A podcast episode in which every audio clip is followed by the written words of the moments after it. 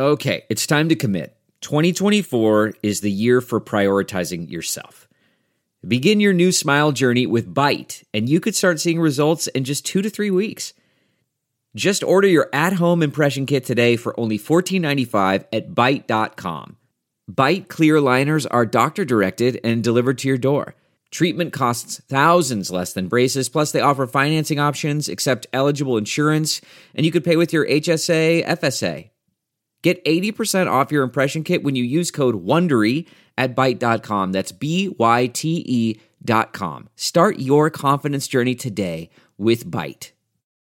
Hi there, it's Julia Louis Dreyfus. You may know me from my podcast called Wiser Than Me, where I talk to older women and get their wisdom from the front lines of life. I was amazed by how many people told me our show made them look forward to getting older, which is why I'm here to talk about season two of the show. Sally Field, Billie Jean King, Beverly Johnson, Ina Garten, Bonnie Raitt, just to name a few. All hail old women. Wiser Than Me season two is out now from Lemonada Media. This is the John Fugelsang Podcast.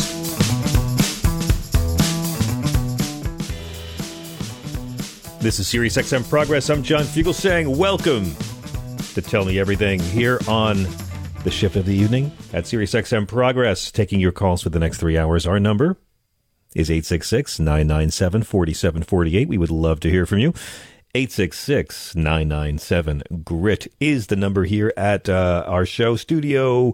Well, we were in the studios last night. Tonight we are working from the home studios. I'm here in Manhattan. Thea's there in Brooklyn. Chris Houseout's there in South Carolina. And we would love to hear from you. We have a great lineup of guests tonight.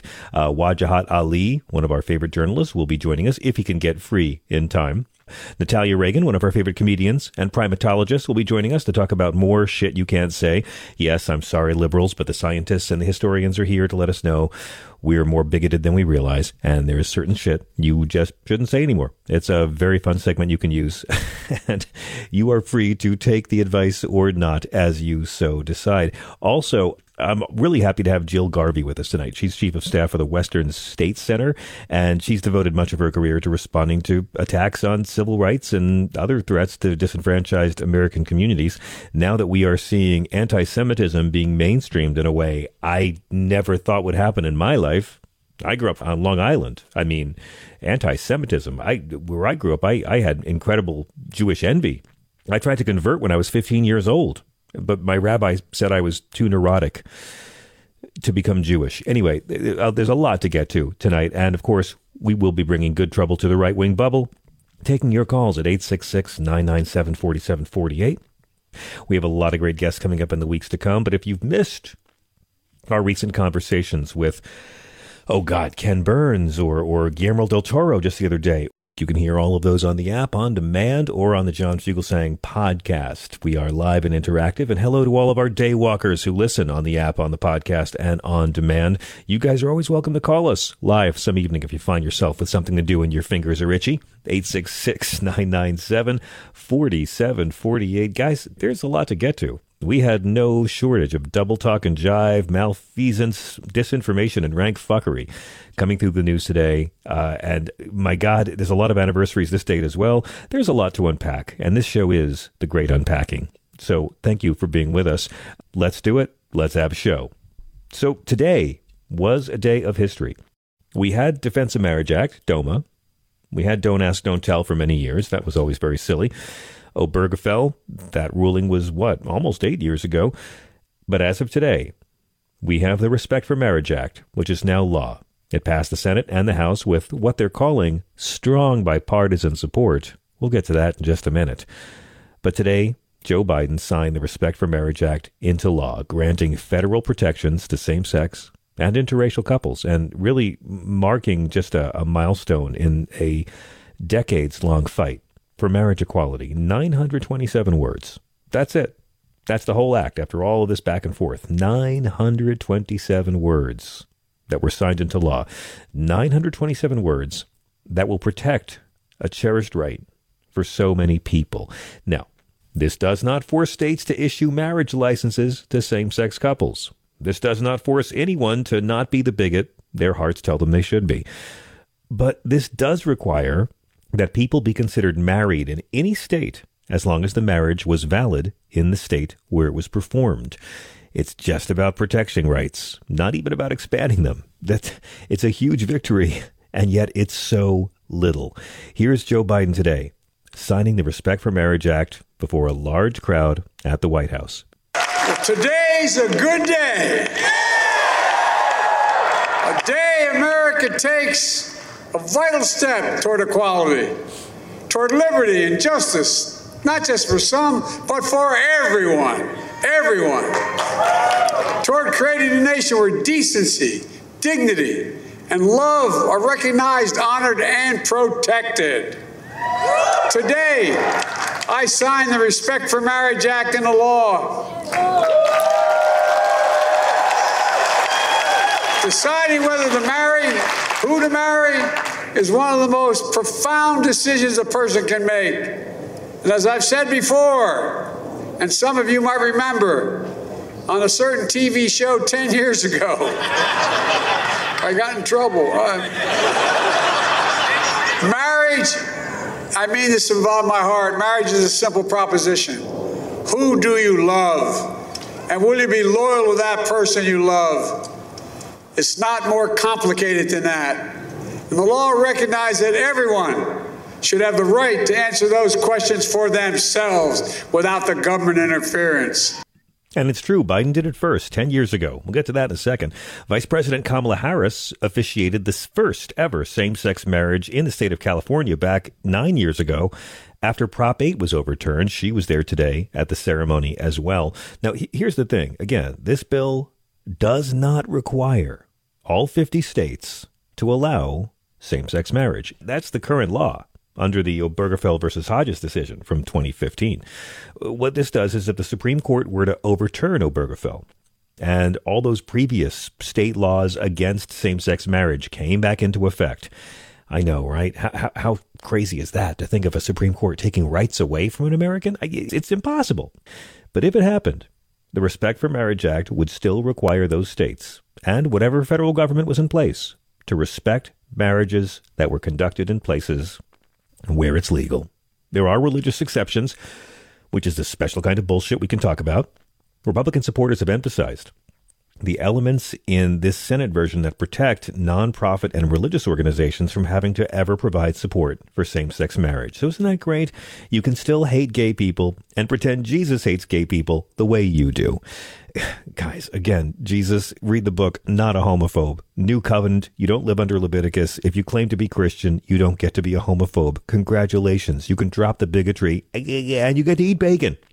Here's Joe Biden telling the crowd there is but one way to combat hate in America.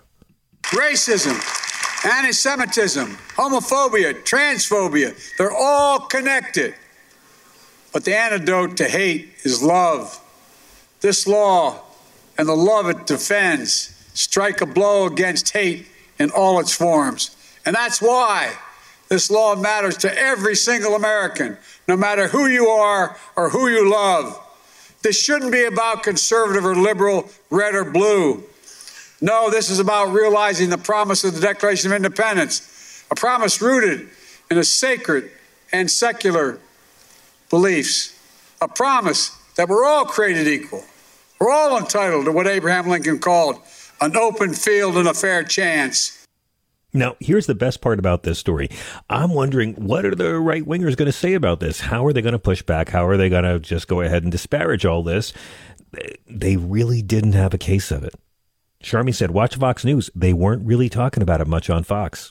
I, I, I know. I sat through a, a Bret Baier and Kennedy. I didn't. They're shying away from it because what can they do? They can either indulge in the hate and prove we're all right about them, or they can frame it like it's a good thing and piss off the bigots who populate their audience. I mean, Ron Johnson called this unnecessary, and that's the number one critique you'll find. And boy, did I find it all over social media. Right wing people on the Respect for Marriage Act just saying over and over again, it's not necessary. You already had the right. Why are they doing this? It's political grandstanding. That's all it is. Joe Biden is just wants to be in a pride parade, and it's you already have the right with the Supreme Court. Blah, blah, blah. So why did they do it? And I heard that a lot. Why, why are they doing this? You have the right, Democrats, gay people. Obergefell versus Hodges, 2015. Why'd they do it? Well, allow me to tell you why they did it. They did it because this Supreme Court cannot be trusted. Let me say that again for y'all in the back. For, for some of y'all watching, you know, Tucker might be kind of slow. This Supreme Court cannot be trusted. This Supreme Court has at least three, really four members of it who lied under oath about Roe v. Wade being settled law to get their job and then unsettle it. They did it because Clarence Thomas, who in his June concurrence with the decision to gut Roe v. Wade wrote the High Court should also examine previous rulings that legalize the right to buy and use contraception without government restriction, uh, that legalize same sex relationships. That's Lawrence v. Texas. And of course, marriage equality. Obergefell versus Hodges. Why did they do it? Because the longest serving member of the Supreme Court said they were going to go after it and take marriage equality away. The biggest threat to marriage equality is five straight men wearing long black dresses. Why'd they do it? They did it because the fake Christians still think being shitty to gay and trans people has something to do with the teachings of non homophobe Jesus. They did it because demonizing marginalized groups is the game of choice for the two leading amoral, doughy contenders for the Republican presidential nomination. Both Trump and Ron DeSantis burnish their amoral mob boss thug cred by unnecessary cruelty to trans people. And we've seen them do it. We've seen Trump be needlessly cruel to trans soldiers, guilty of the crime of wanting to serve this country. And we've seen DeSantis do it to be cruel to trans children and their families. I mean, Twitter now is a place where you can say, hey, you know, I, I think transgender people have rights. And some Elon Musk fan will call you a groomer within five minutes. Here's another one. This is Joe Biden also urging protection of these trans children from the creeping fascism and fear based lawmaking on the right. We need to challenge the hundreds of callous and cynical laws introduced in the states targeting transgender children, terrifying families, and criminalizing doctors who give children the care they need. We have to protect these children so they know they are loved and we will stand up for them. Oh, thank God. 80 year old guy. He gets it. Why'd they do it? Why'd they do this when you already have the Supreme Court ruling from 2015? They did it because both senators in Florida, Rick Scott and Marco Rubio, voted against the Respect for Marriage Act. And there's a very good chance that if Ron DeSantis becomes the next president, he would overturn both Obergefell and what the hell, why not Loving as well? Democrats did it because they didn't codify Roe v. Wade when they had the chance. We've heard this many times. Back when Barack Obama had a brief 60 vote majority for all of uh, maybe 30 days in his first term, they didn't think they should go ahead and make Roe v. Wade in federal law. They had other things in their mind. They were trying to pass uh, health care for everybody, or at least Obamacare for everybody, so they didn't do it. They're getting criticism for it now. Why didn't you think about the future back then? So they're doing it now. Respect for Marriage Act is a stopgap. The Republican Supreme Court justices and many of their politicians would be fine overturning Obergefell, and we know they'd be fine overturning Lawrence v. Texas, which essentially makes being gay and enjoying it legal.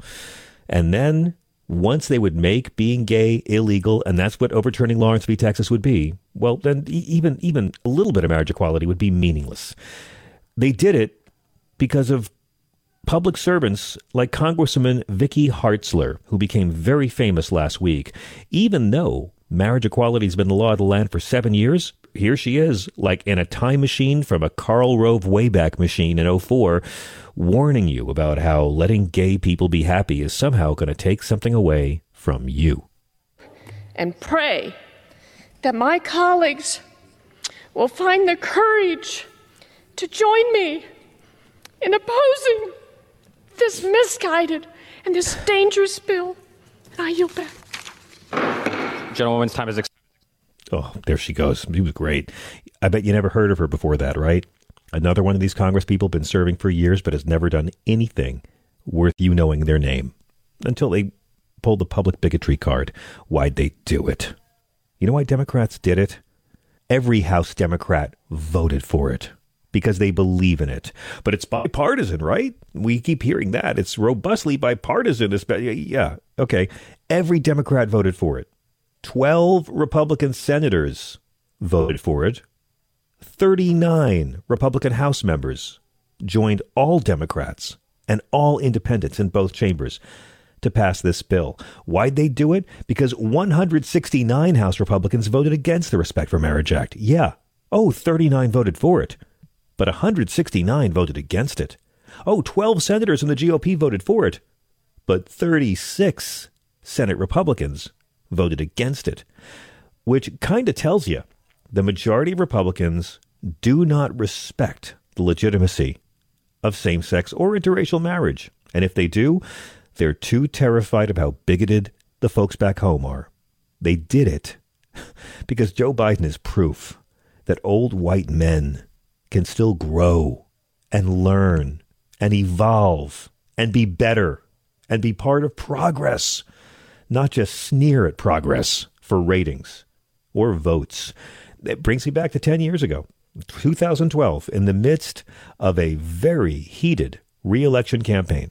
Barack Obama was going up against Mitt Romney, and the administration could have played it safe on this issue. You know, Barack Obama supported gay marriage back in the 90s, and then, of course, when he ran for president and a senator, he said he was against that. So he was waiting for the right excuse, the right time to come out and do it. It was the VP, Joe Biden. It was the old white man, let's never forget, even before Barack Obama, who came out first for marriage equality. Here's a clip from Vice President Biden 10 years ago. Who do you love? And will you be loyal to the person you love? And that's what people are finding out is what what all marriages uh, their root are about. Whether they're marriages of lesbians or gay men or heterosexuals. Is that what you believe now? That's you, what I believe. And you're comfortable with same-sex marriage now? I, I look. I am Vice President of the United States of America. Um, the President sets the policy. I am absolutely comfortable with the fact that men marrying men, women marrying women, and heterosexual men and women marrying men are entitled to the same exact rights, all the civil rights, all the civil liberties. And quite frankly, I don't see much of a distinction uh, beyond that. Okay, there you go. Look, what was your day or occasion or person that helped you wake up from homophobia? If you were born in the 20th century, you were probably raised in a homophobic community. And if you're listening to this channel somewhere along the line, most likely between childhood and adulthood, you figured it out. You realized that gay people having what you have takes nothing away from you. You realized that being gay is natural, hating gay is a lifestyle choice. Maybe you're Christian and you realize that your Bible with the Jesus parts doesn't actually say anything against gay men. Maybe you just met some gay folks or some lesbians or some bisexual people or some transgender people and realized you had been programmed to be a dick by a pack mentality. What opened your heart? Because I see how far my country's come in just my silly little lifetime. I was a homophobic kid. I sure was. You're raised to be a homophobic boy by your peer group if you grew up where I did, out on the Isle of Long. Oh, it was easy. And the best thing about being a homophobe in the 20th century, it was moral. It was a group you were allowed to hate. The Bible says it's an abomination, right? Uh, somewhere? There's no zeal like hate that's been given sanction, like Donald Trump gave people permission to hate. Well, you grow up just knowing, look, there's bad people. I could tell you about the teachers who said bigoted things to me, about the CCD Sunday school teachers who said bigoted things about gay people to me. It was acceptable. And then I got lucky. I was into theater as a kid. I started doing work at a regional theater when I was 11 years old. I was in a production of Hamlet when I was 12. My parents, who were wonderful, supported me and they would drive me home from rehearsals late at night, or adult actors would drive me home from rehearsals late at night. My life was simple. I would get home from school where I'd get beaten up all day. I'd do my homework. I'd go to the theater and I'd work on Shakespeare plays or Gilbert and Sullivan or Neil Simon. And I was around gay people. And it took me a long time to realize they were gay because I was a stupid fucking homophobic kid. And then one day I realized, oh, wait, Brent's gay, Liam's gay, Winston's gay. I'm a dick. And I realized I don't hate gay people. I love them and they're kind to me.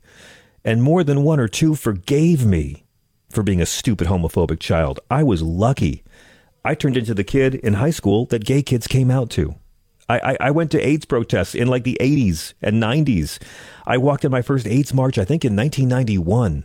And two of my best friends from high school withdrew their pledges once they found out that the money went to gay men's health crisis. Sorry, man. Just as, as, as a Christian, I can't do that. I, I can't have my money support an organization like that. Sorry, sorry.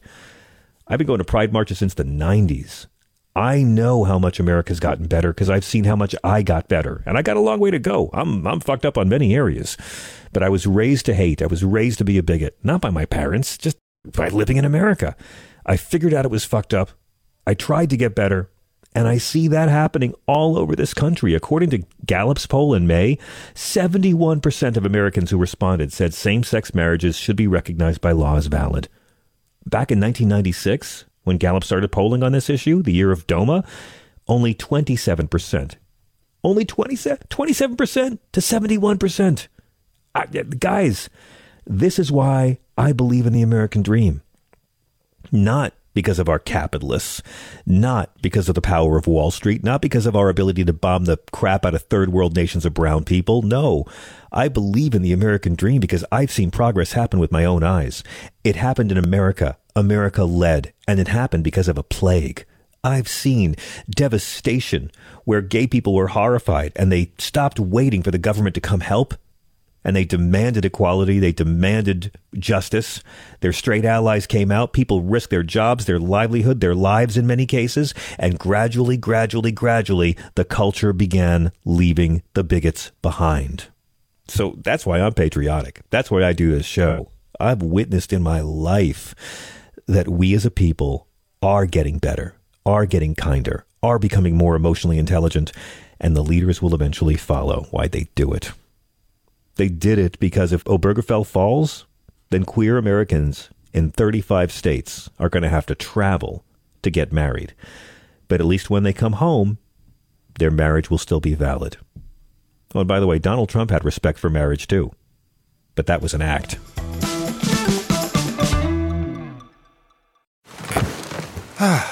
the comfort of your favorite seat is now your comfy car selling command center, thanks to Carvana. It doesn't get any better than this. Your favorite seat's the best spot in the house. Make it even better by entering your license plate or VIN and getting a real offer in minutes. There really is no place like home. And speaking of home, Carvana will pick up your car from yours after you finalize your offer. Visit Carvana.com or download the app and sell your car from your comfy place. Delve into the shadows of the mind with Sleeping Dogs, a gripping murder mystery starring Academy Award winner Russell Crowe. Now available on digital. Crowe portrays an ex homicide detective unraveling a brutal murder he can't recall. Uncovering secrets from his past, he learns a chilling truth. It's best to let sleeping dogs lie. Visit sleepingdogsmovie.com slash Wondery to watch Sleeping Dogs, now on digital. That's sleepingdogsmovie.com slash Wondery.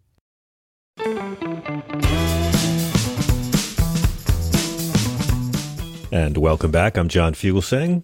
If you missed our conversation with Guillermo del Toro about his incredible new animated film of Pinocchio, you can catch that on the podcast, on the app, or SiriusXM on demand. Okay. Earlier today, um, in D.C., our friend Jamie Raskin, chairman of the Subcommittee on Civil Rights and Civil Liberties, had a hearing to talk about the ongoing threat to American democracy posed by white supremacist ideologies. I'm really glad they're at least asking the questions. By now, of course, we've had to accept the fact that anti Semitism is really having a moment. And we're seeing not just Donald Trump, not just Kanye West saying the sort of shocking things that would destroy a career 10 years ago, but a real mainstreaming of far right extremism, particularly on Twitter. Now, you can look at all the stats to see how much the occurrence of the N word or anti Semitic terms or the other F word have gone up. It seems that Elon Musk right now is deliberately platforming militant radicals and mainstreaming right wing hate groups. Is he doing it because he's a bigot? Or is he doing it because the left right fighting has greater engagement and makes his site look stronger? It doesn't matter. All we know is the hate is being exploited by powerful forces. So, Jill Garvey is chief of staff for the Western State Center. She's devoted much of her career to responding to attacks on civil rights and other serious threats to the more disenfranchised American communities. Much of her expertise was developed working with Center for New Community, where she served as an associate director and then the executive, executive director until 2015. And she joined Project RP, which is a community defense network in Chicago's Rogers Park neighborhood. With fellow community leaders, she made a rapid response and community alert system that would let, on the local level, community members rapidly respond to ICE raids or to any racist or xenophobic harassment or violence. Earlier today, the great Eric Ward was testifying for uh, for Representative Raskin. It's a great pleasure to have Western State Center's own Jill Garvey here on SiriusXM. Welcome. Thanks for having me, John. Thank you so much. It's really a pleasure. Um, c- can I ask a couple of dumb questions just off the off the top? How do we how are we defining Christian nationalism at this point? Oh well, um, so so I think Christian nationalism is defined much in the same way that um, white nationalism is, in the sense that um, it purports to um, uh, define America as a nation for white Christians. Yeah, and I, I think I think it's important to to distinguish between nationalism, white nationalism, and white supremacy. So we often talk about um, we talk about we, we often interchange white supremacy and white nationalism. Very right. And, um, there's a more sort of official academic way of defining them. This is how I understand them. White supremacy is a system of of control. White nationalism is a is a, a system of um, extermination. Wow. Yeah. It, it, it, seems that it comes back to this core belief that real Americans are Christians and real Christians adhere to a certain set of political beliefs that may or may not have anything to do with what's actually in the Bible. But it, are you as disturbed as I am to see how the mainstreaming of white supremacist ideology, especially by the uh. second richest man in the world, is seriously catching on here one fifth of the way through the 21st century. Yeah, I, I mean, I, I think it is very disturbing. I think it is a backlash, though, to um, some of the progress we've made over the last five years. I mean, the last five years have been scary, yeah. right, and and hard. Um, and I think that I think we're actually we're winning.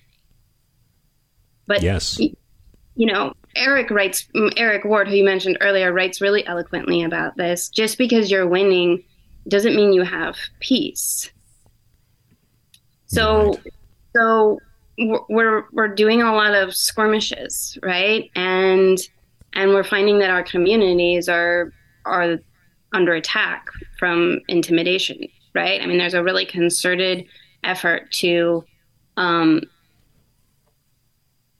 to deploy these campaigns of intimidation. You're right. What I find pretty scary right now is that um, it's not always happening in a very organized way, and it is easy to respond to when it's organized, right? right. And Kanye West is a is a great example. Um, like what is his aim? What is his goal? What does he even belong to? Right? He's sort of taken he's taken a lot of the latent anti-Semitism and and white anxiety outside the context of how we typically understand it and respond to it. Yeah. I mean, you're right. It seems that every time there's been any kind of progress, any kind of racial progress in this country, there's always been a terrible blowback that's usually been institutionalized. I mean, we got rid of slavery and then we got Jim Crow and American apartheid. So we got civil rights 100 years later, and that led to the drug war and the Southern strategy. We finally got the first black president. That led to racist game show host clown. It, it does seem, though, that the anti Semitism is not just about hate. I mean, how how important is the anti Semitism as one of the one of the factors in radicalizing new recruits. I mean, it seems like you've got to put out the anti-LGBT, you've got to put out the anti-African American progress. Those people, the ones who are more upset about Colin Kaepernick's knee than Derek Chauvin's knee, they're always looking for a leader. And it seems like a lot of this anti-Semitism could be marketing to try to bring new people into a right-wing authoritarian fold. I, I think it's a lever for sure. I mean, if you don't mind, I'll, I'll use an anecdote from my Please. my own life. So, so I went to a high school that was almost entirely white, fair number of Jewish folks in the community, wealthy suburb, um, and it was a place where a, a new sort of enterprising neo-Nazi leader showed up to recruit, uh, because this was like a very sheltered community mm-hmm. of white and uh, he was really successful. Um, and so he recruited this network of teenagers, and what we saw was a lot of anti-Semitism mm-hmm. because that's who could be targeted. That's who they could leverage against, right? And it was the first lesson for me in how anti-Semitism really undergirds all forms of hatred right, yeah. in the United States. I mean, it's 3,000 years old, yeah. right? And, and there's a there's a modern anti-Semitism that's deployed in you know, Great Replacement Theory, um, and then this uh, this group produced uh, some really some really violent individuals, and one of those individuals went on a shooting spree.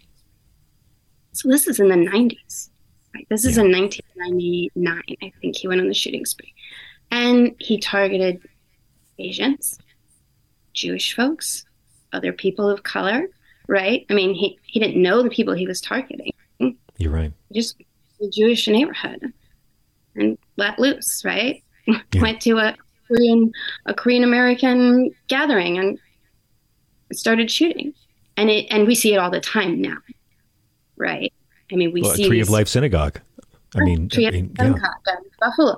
And yeah. uh, I think it was I mean, it was incredibly scary because there were not a lot of people responding. There were organizations like Center for New Community and Western State Center responding, um, but not a lot of institutional response.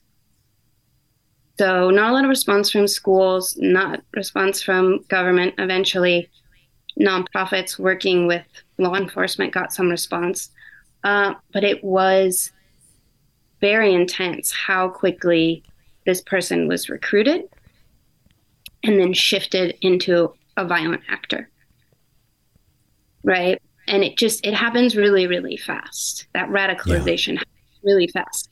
And uh, I also though have to remind myself like I came out of exactly the same place as this person, the shooter. How so?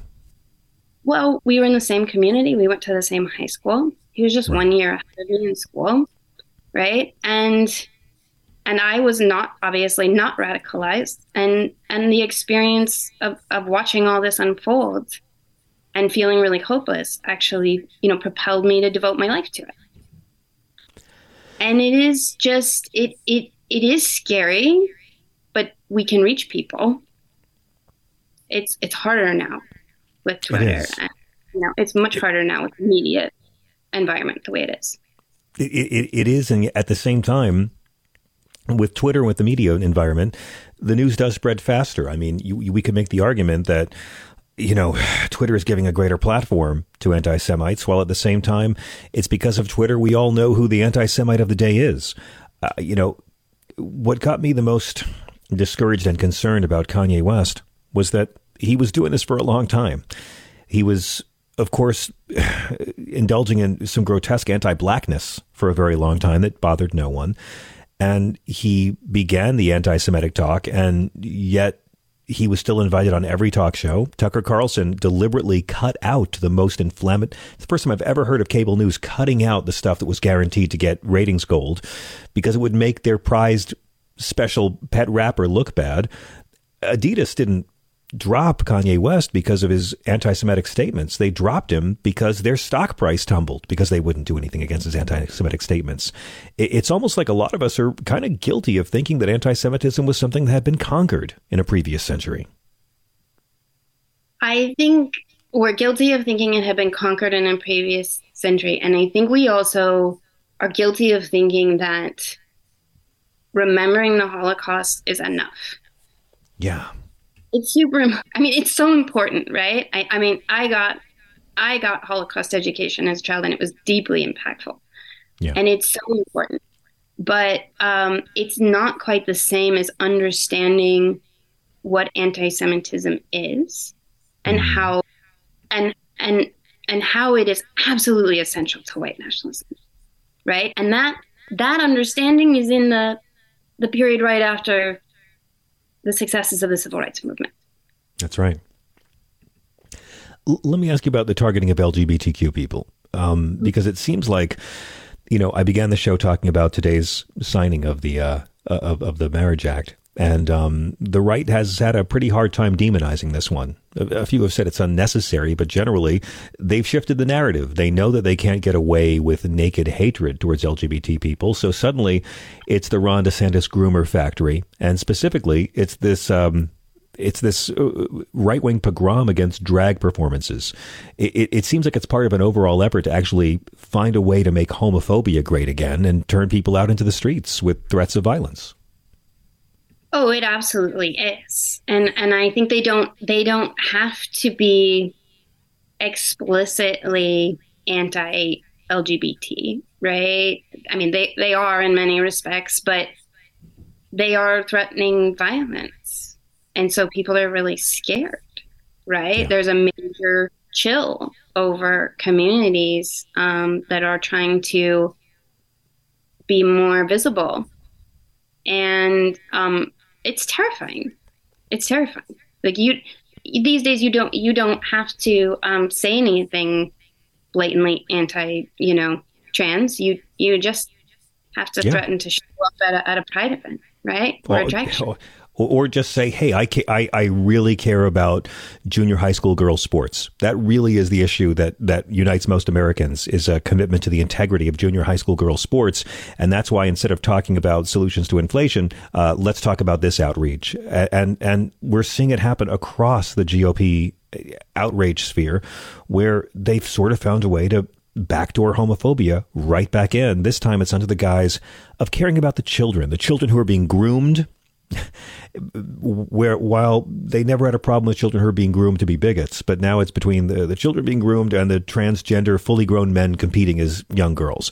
It just sort of seems like they can't give up on their greatest hits because they're not going to win elections on love. No, they aren't. no, they aren't. And uh, and and it is. It's it's the same bigotry that they peddle over and over again. They just package it a little bit differently every time. Um, pick a slightly different target. I think there's a, I think there's an anecdote. Please. Right? Is to just full stop, you know, resource local communities to respond. Mm-hmm. I, I just think it's you have to just throw everything you can behind local leaders, municipal leaders who are willing to to push back. And that's harder yeah. in places like Florida obviously, but um, you know, there was just there was just those two events in Florida um, that were targeted. That's right. Uh, a couple weeks ago, and um, it happened right after. Um, it happened right after the Colorado shooting. Yeah. It's incredible. And, and, we just saw in, in Ohio last weekend, uh, the cops appeared to be in coordination with the anti LGBT protesters. Yeah. And that's that's part of it too is is put you know put a lot of pressure on law enforcement to root out extremism mm-hmm. uh, law enforcement and the military have to root out extremism it's pretty well documented now that that they have a problem. Yes. And evident when when they show up at these events and they pal around with you know the armed paramilitary yeah. members. I mean, Joe Biden called that out in his convention speech two summers ago that it had to be rooted out. Of course, that's a whole different level of trying to trying to monitor for hate speech. You know, um, Lindsay Schubiner uh, from Western State Center had a great piece online recently called Eight Things to Know to Protect Your Child from Bigotry Online. And I just thought, my God, I, I, I read the piece. It was really good, but I just thought, I can't imagine this being put out before Elon and Twitter. It used to be we are just afraid of our kids being prey for predators online. Now it's like, oh my God, the racist indoctrination is out there and they are casting as wide a net as possible. So I, I live in a pretty progressive community. I have a decent number of children, four, and I um, hear a lot. I hear a lot of what kids are talking about, even in our sort of progressive bubble. And I hear yeah. things that honestly scare me a little bit. It's the same, you know, I really liked what you were saying in the opening segment about, you know, well, I was a homophobic kid, right? And we all yeah. were.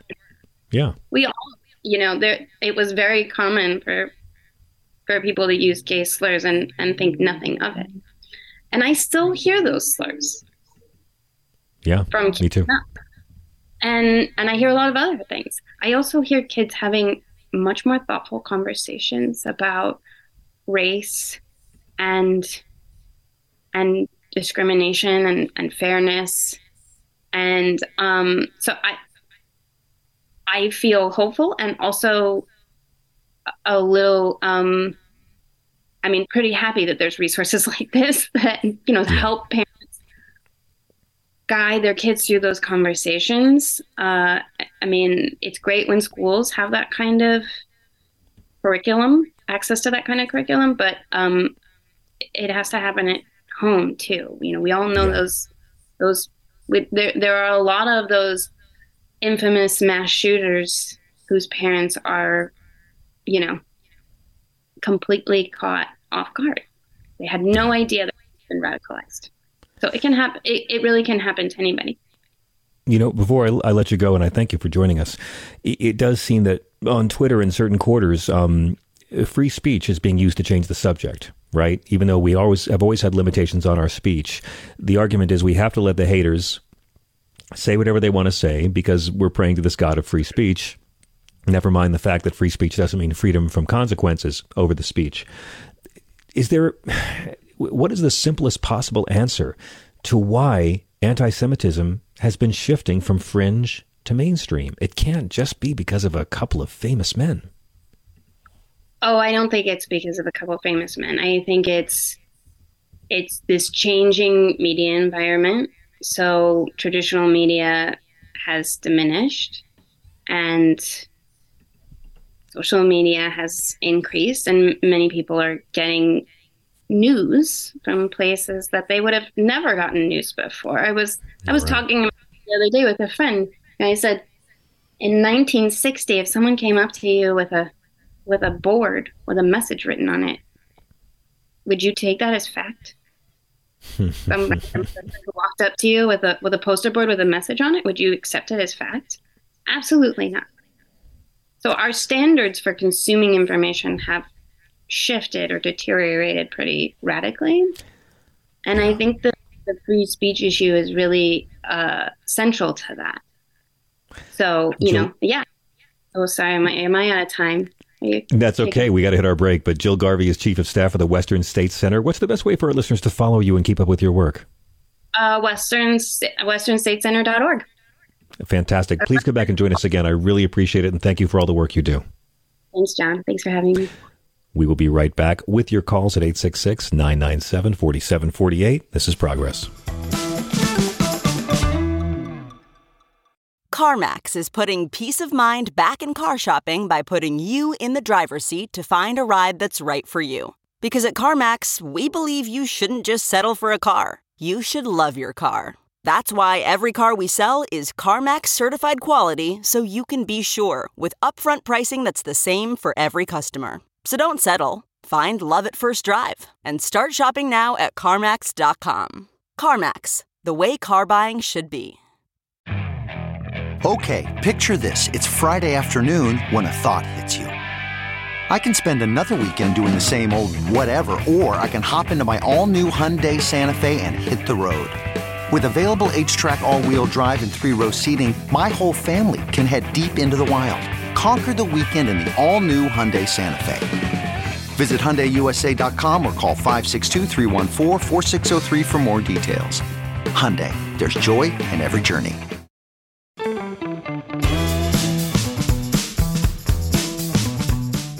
This is SiriusXM Progress. I'm John Fugelsang. Thanks so much for being with us. And I'm so pleased to welcome our next guest back to the show because I think he's one of the best journalists in the game. He's fearless. He's compassionate. He's the smartest guy in any room.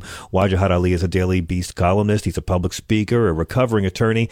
Uh, he's got three cute kids. His first book is Go Back to Where You Came From and Other Helpful Recommendations on Becoming American, which came out earlier this year. You've read his stuff in the New York Times and the Atlantic and the Washington Post. He co-hosts the Democracy Ish podcast with our good friend Danielle Moody. It is always a pleasure to welcome Wajahat Ali back to SiriusXM. Hello, sir. Thank you. If I wasn't married, I could have gotten three dates off that amazing introduction. Uh, your check is in the mail, or as the kids say, I'll Venmo you. I appreciate it. Thank you very much. Hey, listen, the nice thing about working in radio, I only have to have guests that I really want to have. It's a real pleasure. Um, I'm, I'm glad you're with us tonight. There's so much to get to, and I, I want to talk about uh, Ron DeSantis, but obviously, and I want to talk to you about uh, the Andor finale as well, sir. I've been waiting to get you on the air to talk about Andor because Let there's us. not enough discussion of Andor in, in the public discourse. But um, I, I have to ask you about the same thing I asked our last guest from uh, the Western States Center in the previous hour how anti Semitism is just kind of having a moment. And this is a threat that, you know, the FBI appears to be recognizing. You were talking about how the reports indicate the FBI is conducting three times as many domestic terrorism investigations than it was five years ago. And and that's just Marjorie Taylor Greene. the the number one domestic terror threat in the United States of America is white supremacist terrorism. It's kind of held the spot for a long time. It's ceded it ceded the ground for a while to some other groups, but in the past few years, it's been having a moment coinciding with the election of the first Black Muslim president. Thank you, white liberals, for voting for my brother Obama. And I'm sorry, black noticed- Muslim president, with- black Muslim president with a bad Christian pastor. Don't forget that part. Yes, yes, yes. With with a Christian pastor who prays uh, uh, and in church uh, uh, to Jesus, but let's not let details get in the way Christian of our conspiracy Christian theories. pastor who who actually served with distinction in Vietnam and hates America. So yeah, I, I, I appreciate how the right could see both sides of a complex issue. Of course, of course, they, they they love nuance, but what we're dealing with is the mainstreaming, the reboot, if you will, because in addition to anti-Semitism coming back, we also have reboots. I'm old enough to remember the original Scream, and now you have the reboot. So we're seeing the reboot of old white nationalist, white supremacist tropes and anti-Semitism. It's the same old story. At the turn of the 19th century, uh, you had this hateful conspiracy, the Protocols of Elders of Zion, uh, that was promoted in Russia and then got exported, came to America thanks to Henry Ford. Yes, that Yes. Ford, who then mainstreamed That's it, one. which talked about a cabal of Jews who were secretly plotting to take over and weaken, you know, Russian society. Well, now you have the deep state conspiracy theory. The replacement theory, rather the replacement lie, John, and I always want to take a little bit of time to connect the dots because people forget. It is now the major conspiracy theory that is mainstreamed by Republicans to the point where a majority of Republicans believe this white supremacist conspiracy theory. Literally, it came That's from the swamps of the KKK and the Nazis that, quote unquote, the Jews are the head of an international cabal using black and brown folks and immigrants of color to weaken and replace Western civilization. And Western civilization is doing a heavy lifting for white people. And the reason That's why correct. it's the Jews, it's because black and brown folks are too intellectually inferior, John, to come up with this plot. So of Indeed. course it's the Jews, it's the globalists, it's George Soros, uh, all Mhm. basically you know synonyms for Jews, and it was always this type of uh, dog whistle. Then it became a little bit more pronounced with Trump and the, you know the use of globalists, and then Kanye and Nick Fuentes went full Hitler. And as we all know, never go full Hitler, only half Hitler. But Mhm. apparently now, Yeah. you can go full Hitler with the GOP. I mean, going full Hitler didn't actually work for Hitler. I don't know why it's going to work for a Mar-a-Lago Nazi Thanksgiving, but uh, you know, it, it just seems like it's it's having a moment. And one thing I've always said is, you know, Donald Trump didn't invent any of this. I I, I view it as America's like an old couch, and Donald Trump is the black light.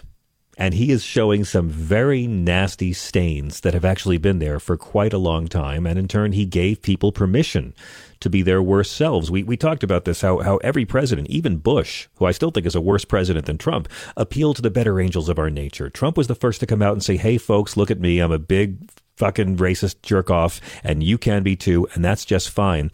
And it seems like that movement is doing just fine without Donald Trump right now, um, especially Twitter. Who knew that the one thing that site needed was for anyone to be verified, even if they're not, and for anti Semites to have a, a, a place to roam? Yeah, and you're speaking about Twitter, and it's you know there's there's a fire hose of just nonsense and hate that people forget that Andrew Anglin, a Nazi, and I'm not just throwing that word around casually, I mean literally a Nazi, is now platformed by Elon Musk. Andrew That's Anglin right. uh, runs this white supremacist site called the Daily Stormer. Okay, mm-hmm. and Andrew Anglin on his own a few years ago said that I don't need a TV show because Tucker Carlson's show is Daily Stormer TV. He literally says all of our talking points. This is Tucker Carlson, the Fox News host, ladies and gentlemen, whom yes. white nationalists say is mainstreaming all of their talking points. So when you see the rise of white supremacy, when you see the number one domestic terror threat, when you see Andrew Anglin, when you see Nick Fuentes dining with Trump, who still, by the way, is the 2024 Republican presidential nominee, right? Until maybe he dies or or DeSantis tries to shiv him. Uh, you have to realize that this is not the French. And what I tell folks is when I use this type of harsh language, it's not being being, being partisan. When I say that the GOP is a radicalized and weaponized death cult, I want you to look at the evidence. They are a playground and a, gala for hate mongers, anti Semites, and traitors. And speaking about a gala, just over the weekend in New York, again, a major story that everyone's now forgotten. Marjorie Taylor Greene, Donald Trump Jr., Steve Bannon, some of the leading white nationalists, the the the owners of VDare, were at the gala for the New York Young Republicans. Uh, right. You know, Upper East Side gala where they drank very expensive alcohol that I'm sure they find in the Rust Belt, and they wore expensive clothes. And I'm sure moms and pops at the Rust Belt also wear. Where they openly talked about supporting the coup. And Marjorie Taylor Greene said, if me and Steve Bannon had planned it, we would have won and we would have armed, been armed. And yeah. they give her an applause. And she is not the fringe, John. She is the present and future. Like I warned two years ago, people think I'm crazy, but my batting average has been pretty damn accurate. She mm-hmm. is the base, and she controls Kevin McCarthy, who desperately needs her support to somehow become House leader. Let's see if he becomes House leader, but he needs her and her validation to become House leader, not the other way around. You're right. I mean, I've been saying that she she's the Speaker of the House. I mean, it doesn't matter who mm. the Speaker is. Marjorie Taylor Greene will be the Speaker of the House, and I'm very comfortable with that. I, have reached a point now where um, I don't long for the days of reasonable Republicans who are merely wrong about things anymore. I'm ready for Marjorie Taylor Greene and Lauren Boebert and Jim Jordan and Matt Gaetz to be the face of the modern Republican Party, or for Gaetz, the extremely large forehead of the Republican Party. The rest can be the face. I mean, I, I, I kind of feel like you know, the media's got to stop pussyfooting around about what these people are and actually call them out. And uh, by doing that, it, it just comes down to both sides have got to be, the media's got to ask them to either disavow this or not. We saw McCarthy come out and say four times outside the White House the lie that Donald Trump has disavowed Nick Fuentes, which has still never happened. Nope. No big disavowal of Kanye West, disavowal of, of the statements, but not of the guy itself. And it seems like just as it seems like just as Twitter needs these anti-Semites to keep engagements going, to get the libs angry. That's what it's all about, right? Get the all libs mad, and Own it's going to fuel more clicks, more clicks, more clicks. But at the same time, the, the Republican Party needs it too. They can't go forward without these bigots, and they know it. So they just try to find ways to recycle the bigotry. We were talking in the last hour about how, you know, most conventional forms of homophobia we grew up with don't work anymore. So suddenly it's all about grooming and drag brunch. Like they're going to have to find ways to recycle the hate. Yeah, to bring it back full circle, it's a reboot, right? They've been doing this ever since Brown versus Board of Education and the end of segregation. And they've made schools the cultural epicenter of their ongoing war. It always comes back to race, right? And so coming back full circle, it's a reboot. And now they're like, hmm, let's use schools as a battleground and let's go against black women and CRT and history and trans. And what's the one that really stuck? they're like, okay, we're losing some folks by banning books by black authors. By the way, they're still doing it. You know what? People yeah. are terrified of trans. They think it's icky and gross. So now let's terrify suburban parents, upper middle class parents, white women, and some liberals and warn them that schools will make their son chop off their penis and become a girl. That's and that's how Youngkin won here, and Democrats did not have a counter. I kept warning my friends because I'm here in Virginia. I'm like, yo, he's going to win. You need to Yeah. counter this. They didn't counter it. And now, openly, Christopher Rufo, a right wing filmmaker and activist who who- this is what I always laugh about because I'm with you, John. I want my racism out in the open. I want to grab it. I want to taste it. I want to smell it. I don't like this dog whistles. I don't want to, you know, just tap dance around it. I don't want, you know, economic anxiety. That the media just doing everything it can to do a both sides Oh, analysis. that argument. Poor people. Racial by the way, poor, poor people voted up. for Hillary. Yes, poor people voted for Hillary overwhelmingly. It was never about economic $50,000. anxiety. Yeah. Yes. And so when it's so out in the open that you're dining with a white nationalist, a, a- literally a person who praises Putin, a person who makes Holocaust jokes, right? When you have the people of v- when you're taking selfies at a gala with the owners of VDare, a virulent anti-Semitic, anti-immigrant website, and these are the leaders of the political party, it's very hard to sugarcoat it. And then for the rest of us, we're like, good. Now the rest of you are seeing what we've been warning about. This is who they are. Take them literally and take them seriously. I always joke that it's like it's a James Bond movie in which the James Bond villain in the first 10 minutes before the naked golden girls are dancing, J- the James Bond villain just finds James Bond and says, "Hey, hey, hey. Uh, let me tell you my plot." And James Bond's like, "No, no, no." He goes, "No, no, let me I have a I have a slideshow. Here you go. This is my plot, and now uh, you could stop me if you want. You could save two hundred fifty million dollars, and uh, you don't have to even promote the movie. We could save two and a half hours. You want to just stop me? Here's the plot. And meanwhile, all of our institutions are like, "Hmm, both sides are extreme, and you and me are just banging your head That's it. against the wall." That's it. That's it. They have to, right? The media has to. The media can't run the risk of losing readership by calling a spade a spade. So they've got to play dumb about it as well and talk about economic anxiety. And I mean, it just seems sort of like the, the capitalist need for the clicks, for the ratings, for the eyeballs. Before I let you go, sir, I've kept you up very late and I appreciate. Go ahead. And I know you have to go, but do we have a minute to talk Andor, or, or we, am I out? we have a minute because I saved the most important uh, topic for the end of our time together. And thank you for staying up late. Season one of Andor. You know, when I was a boy, a film would open and they would discuss what the director's trying to say.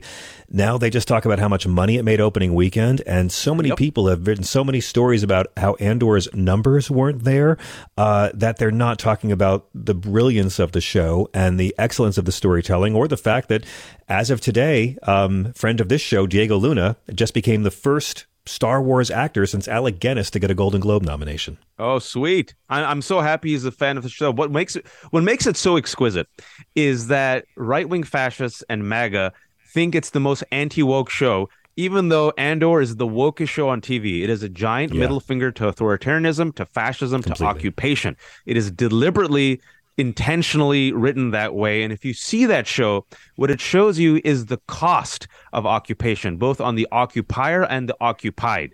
The heroes are average joes and janes like you and me. None of them have jedi superpowers. None of them have lightsabers. But it shows you the power of what happens when otherwise broken people broken due to occupation unite around shared values and selfish people become selfless and take on an empire. And and the theme of the show is what will cause a selfish, manipulative hero like uh, Andor to then become a selfless martyr for a cause? it. And it's a bunch of average Joe, spoiler alert, who in Rogue One team up, martyr themselves to give a vital piece of information that brings down the Death Star. Without them, Luke Skywalker, Leia, and Han Solo have nothing. Exactly. Exactly. It's a story of a, a refugee who is a Hmm. murderer who then becomes a radical revolutionary devoted to helping others. And and uh, aside from the storytelling, where it's sort of like four Star Wars movies stitched together into one season. I mean, you have well, here they are doing the mission where they're trying to rob a payroll. Now he's in jail. He he got picked up for the wrong crime. And you know, aside from the fun of the storytelling and the three episode arcs that they do, it's Uh, definitely the most political Star Wars since the prequels. And I, I don't I sure. see how any right wingers can watch this show for a second and think this show with the the Latino lead, and the two lesbians who are helping him, and all the rich people who are secretly working behind the scenes, even though they're wealthy, to take down the authoritarian empire. I I, I don't know any right wing guys who've watched it. Yeah, and the funny thing is, is when I saw the show, it's it's a good Rorschach test, I think, for everyone, but it, it shows you it's universal. I thought it was Palestine and Israel. I've been there three times. I'm like, oh, they got the occupation down cold. Other people say it's Ukraine. Other people say it's Haiti. Uh, you know, George Lucas said he was inspired by what was happening in Vietnam. So it's a giant Yeah. middle finger to occupiers, authoritarians, and fascists. And I'm so glad you mentioned that one scene where, spoiler alert, but don't worry, we're not spoiling too much. Andor at this part of the journey thinks, you know what? I'm gonna get my money. I'm gonna get laid. I'm gonna go like you know retire at the res- resort, and it shows Yeah. you that fascism and fascists come after everyone. You can't escape it. Even your wealth won't protect you. And this guy then gets arrested and jailed thanks to bureaucratic stupidity and cruelty. And he doesn't get jailed for all the illegal ish he does. He just happens to be in the wrong place in the wrong it's time. So Dickensian. It's so Dickensian. He gets away with this incredible heist. You can't believe this is like episode six and it's already this good. And then after the heist, he's just walking down the street and gets thrown in jail for doing nothing. The irony is so deep, but that's how it works.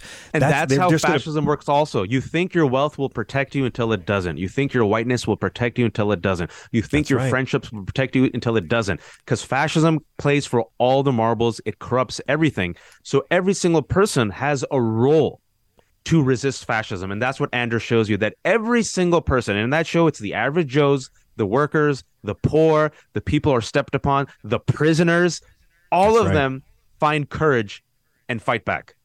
Uh, Wajahat Ali, I wish I could have you on this show every week. What's the best way for our listeners to follow you and keep up with all your work? Uh, I write for Daily Beast Medium. Uh, me and Danielle host a podcast called Democracy Ish, and you can find me on Twitter until it goes down at Wajahat Ali. We're not leaving. We didn't leave America when a petulant millionaire at birth took over briefly. I'm not going to leave Twitter either. Watch, thank you so, so much. And I love your podcast. My best to Danielle. And I'm, and Thank you. Thanks so much for having me. I'm so glad your little one is doing well too. Thank you. We're going to take a quick break. We'll be right back with your calls at 866 997 4748.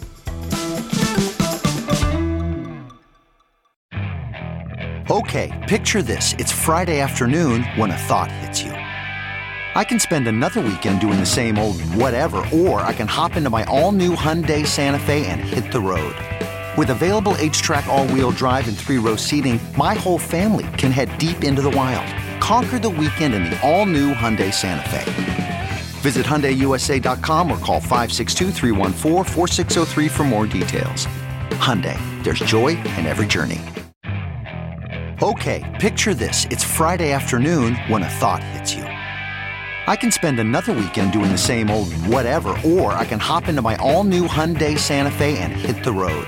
With available HTRAC all-wheel drive and three-row seating, my whole family can head deep into the wild.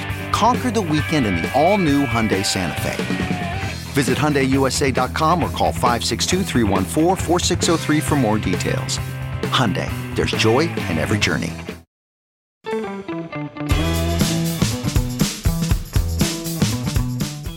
Okay, we are at 866 997 4748. 866 997 GRIT. I'm going to pull myself out of my fentanyl haze for a second to bring on the great Natalia Reagan. Now, you know her if you listen to this show anthropologist, primatologist, actor, writer, producer, host, comedian, uh, occasional dancing McNugget. There, there, she can do anything. You may have fallen in love with Natalia's brilliance uh, as an all-star host for Neil deGrasse Tyson's StarTalk, and every now and then we are lucky to have her join us and uh, enlighten us with inst- in new installments of shit you can't say. Natalia Shit Reagan, you welcome can't back. say. Thank Shit you you so much say. for having me. No, Thank you you know, I mean, you can't say it, but should you say it? It's more about like, you know, it's not about here to make you feel bad. It's more about make you go, hmm, am I making the right call? No, You know, no. Let's let's let, there's a bit of liberal guilt police here. Let's be honest. I mean, I had never really thought about the phrase "circle the wagons" being problematic until you pointed out uh, how anti-indigenous I was by saying that. So I'm I'm sorry. Yeah. I yeah. Yeah. You were putting the cock in Caucasian because we know that Caucasian right. also has very problematic, uh, let's say racist roots. Uh, Sure. So we're, we're, we're here to, to do a little schooling and um, there's nothing wrong with that. So That's it's a okay. way. No, it's I'm a- always yeah. excited. Please, what Yeah. what what popular trope or colloquialism are you going to ruin for us tonight, Natalia? Okay, well, this is one that I I catch myself saying even still, even and I have to slap my hand and go, "Bad anthropologist, low man on the totem pole, Oh, low man on a oh. totem pole." First of all, is incorrect because it was created uh, or well, first brought up by a humorist um, in 1941, and he just thought it was kind of a fun thing to say. But it, he was referring low man on the totem pole is supposed to be the person that is kind of like the bottom of the barrel, you know, getting the Right, dregs, yeah. not really, you know, he's definitely not running the show. Uh, and so, but oftentimes with with totem poles, which are uh, you know produced by indigenous uh, peoples and can be anything from you know um, animals representing you know uh, you know crest animals of their family. Um, stories about their um, uh, their different clans and and background, but uh, oftentimes if it is a hierarchical system, the the greatest or the highest, in in I'm using air quotes, would be at the bottom because it would be the Okay. foundation of the of the totem pole. But oftentimes it's not even in a hierarchical system, so it's it's just incorrect. But also, like, let's not appropriate that. That's not ours to take. Like, step away. No no need for that, right?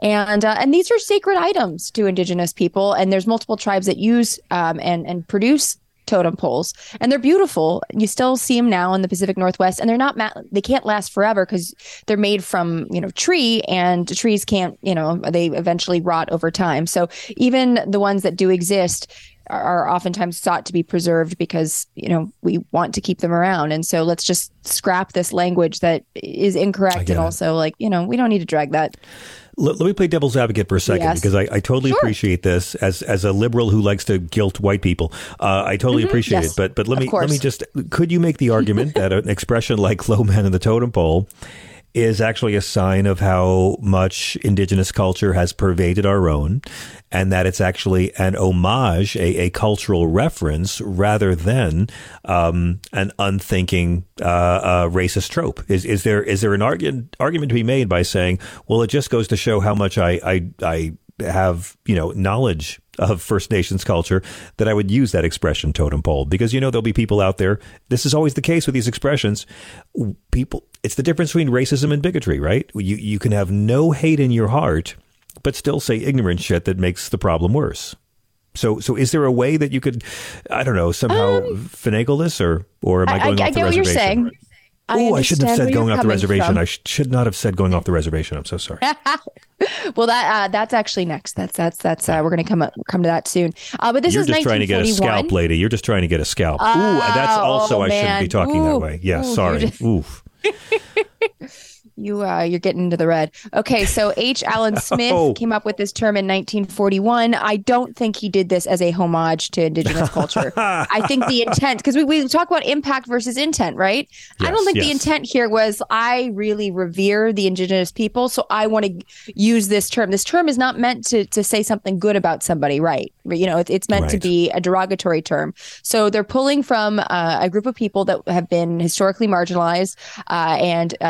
Well, let's just face it, a genocide was carried out against indigenous Correct. people for hundreds of years. Even now, uh, it's still a, a problem looking at reservations across the U.S. now. So, um, yeah, it's it's the intent was not to. I think you know, it was was not a tip of the hat or a raising of the glass to indigenous culture. It was it was meant in a You're right. derogatory way, and we should just You're ditch right. it. And I have some alternatives because I know everybody likes a little uh, alternative. I uh, I tried to, when every time because I I catch myself trying to say that sometimes, and I'm like ooh, ooh, lower on the ladder of life, monkey at the bottom of the barrel.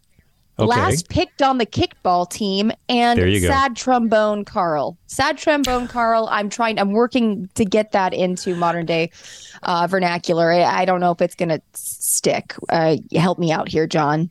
I love it. I love it. I mean, You know. you're making me think of how many of these other expressions that we just blithely repeat, like the short bus, you know, things like that. That's Yeah.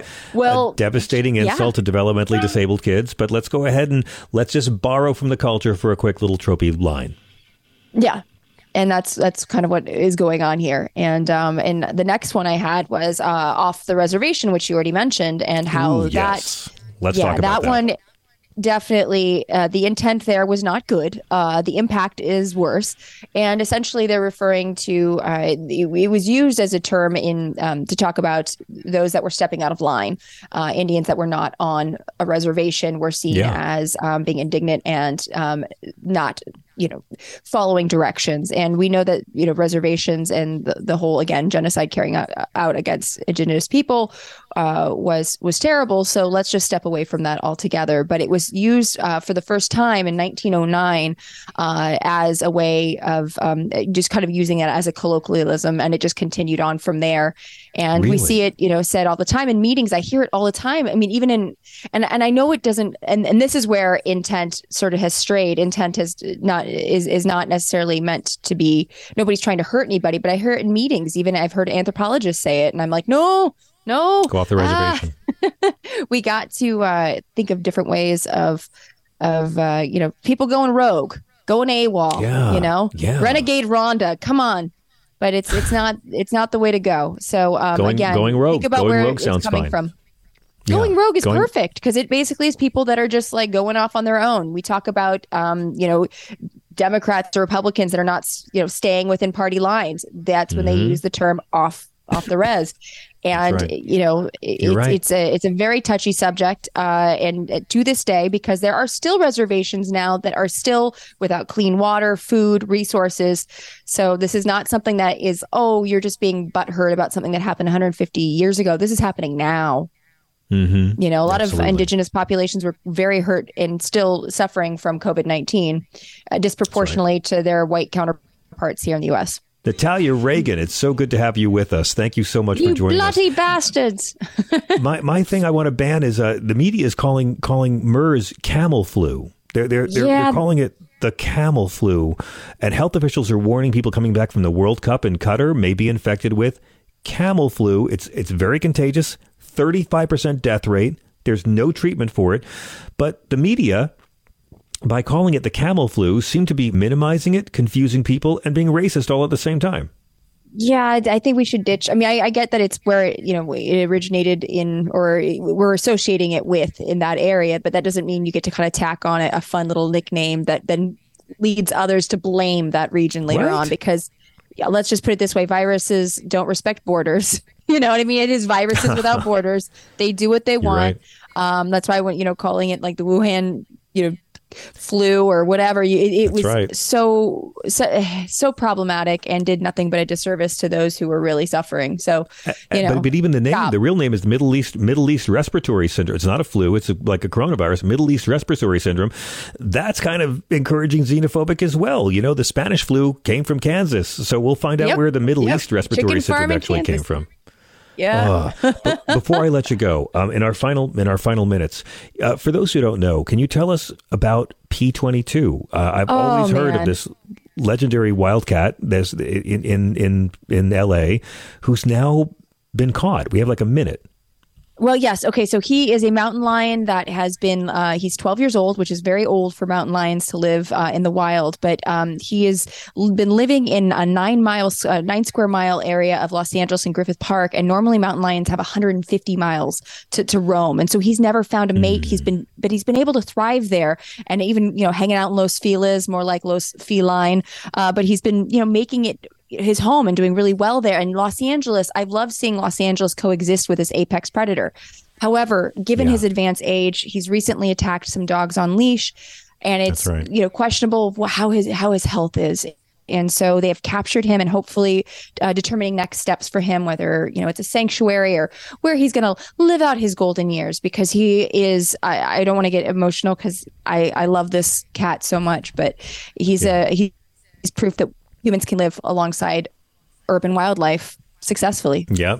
He's he's actually so old. I heard they just they just gave him a show on CNN. Natalia Reagan, how do our listeners follow you at our final seconds? How do we keep up with all your work?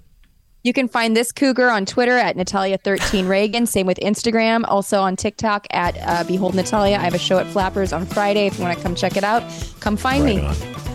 Thank you, and thanks Wajahat Ali and all of our guests, Chris and Thea. I'm John Fugelsang. we'll be back tomorrow on Sirius XM Progress. Peace.